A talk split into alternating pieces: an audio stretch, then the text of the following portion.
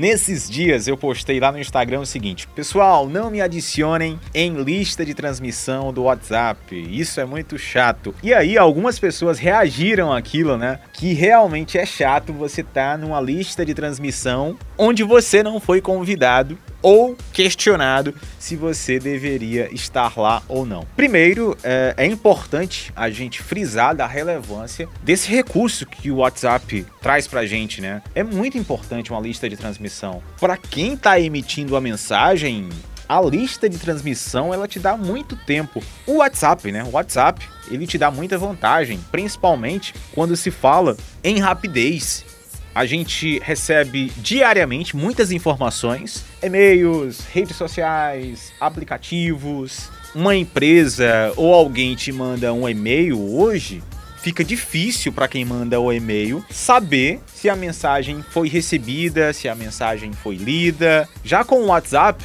essa preocupação de saber se a mensagem chegou ou não, ela praticamente não existe, né?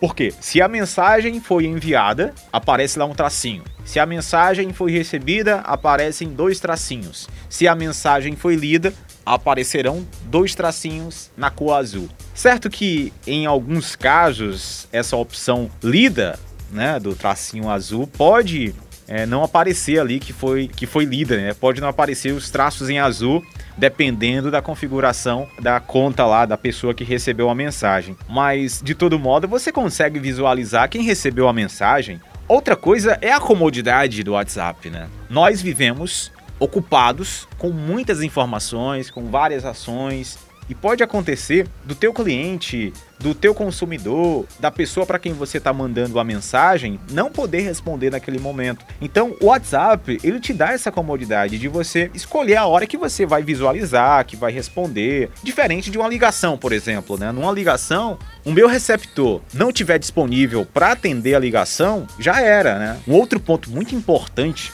é que uma vez que as pessoas recebem mensagens suas, elas também se sentem confortáveis para enviar uma mensagem para você quando ela precisar, se você é uma empresa ou não, né? Você abre um canal de comunicação ali quando ela precisar de um produto seu, de um serviço, de uma ajuda, de uma dica, ela vai entrar em contato contigo também pelo WhatsApp. Então tem essa outra, esse outro ponto importante. Mas aí, a lista de transmissão, uso ou não uso, Thiago? E aí, como é que fica? Bom, eu falei lá no início, falei lá no história do Instagram que eu não gosto de estar numa lista de transmissão, principalmente pelo fato de eu não ser consultado para estar ali. O que que acontece?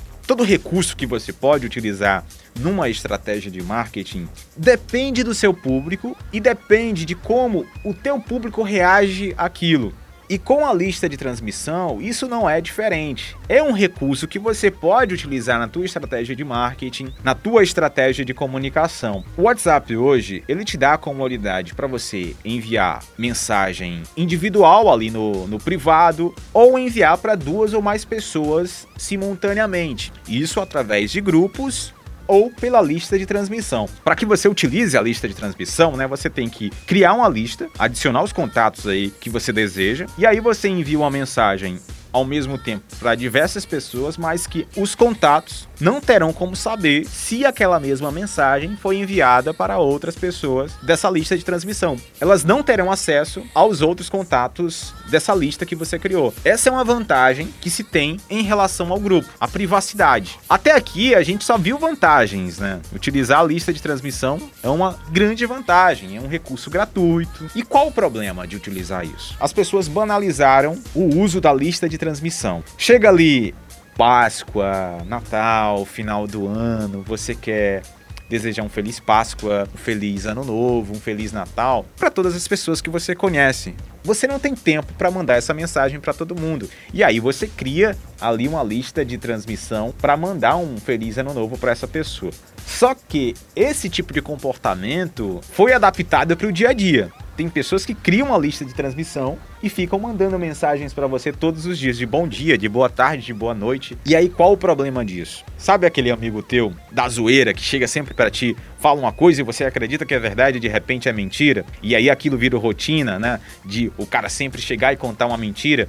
E no dia que ele precisa realmente, que ele precisa de uma ajuda tua, você fica com o pé atrás. Será que é verdade? Chega um tempo que você já não dá mais credibilidade para a pessoa que tudo que a pessoa conta você já fica com o pé atrás. Será que é verdade? Isso acontece de forma parecida na lista de transmissão do WhatsApp. Esse é um problema. Porque se todo dia você recebe uma mensagem daquele contato, ah, é só um bom dia mesmo. Ah, é só uma mensagem para eu compartilhar tal informação nos status. Aquilo vira tão normal que no dia que a pessoa de fato precisa falar com você, a mensagem tá lá, chegou e você, ah, nem vou ler não, porque isso aí é, é a mesma que chegou ontem, que chegou antes de ontem. Tira o caráter de urgência, né? Você perde o caráter de urgência na mensagem. Para quem está emitindo a mensagem, repito, é excelente, porque você pode mandar mensagens para 100 pessoas em um clique.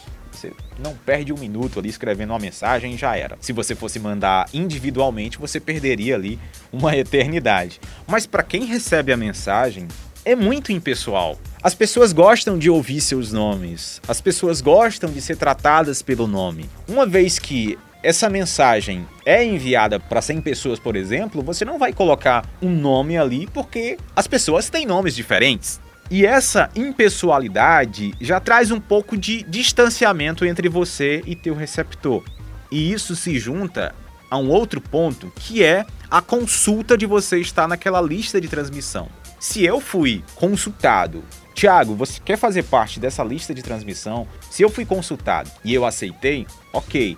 Mas se eu não fui consultado e eu tô numa lista de transmissão que o cara manda mensagem para mim todo dia, aí junta com aquelas mensagens que eu não quero receber, com uma impessoalidade, causam em mim uma repulsa àquele contato. E aí eu posso silenciar ou, em último caso, bloquear aquele contato. Já imaginou isso acontecendo com você, com a sua empresa? Então, primeiro, o que você pode fazer antes de criar uma lista de transmissão? Consulta a pessoa. Criou ali uma lista de 100 contatos e aí você manda: Bom dia, boa tarde, boa noite. Eu estou criando essa lista de transmissão sobre tal assunto. Você deseja receber essas mensagens, esse tipo de serviço?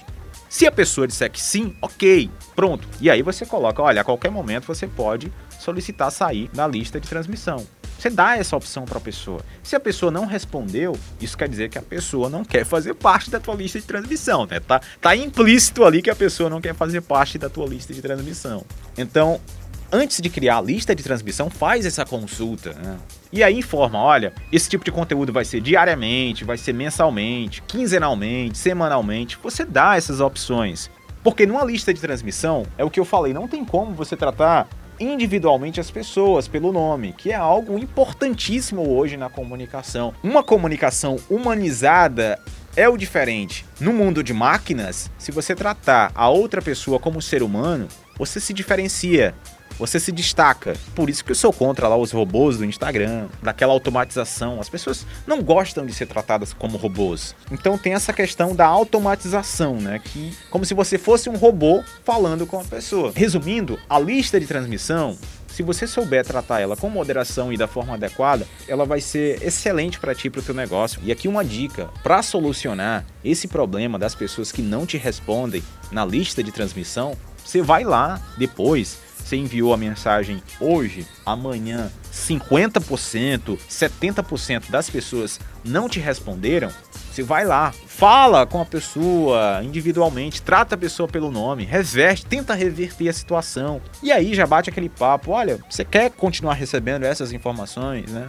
Essa é apenas minha opinião, é apenas uma dica de quem está dentro do mercado, de quem atua no mercado e vê que algumas coisas podem prejudicar a tua comunicação. Um abraço para vocês.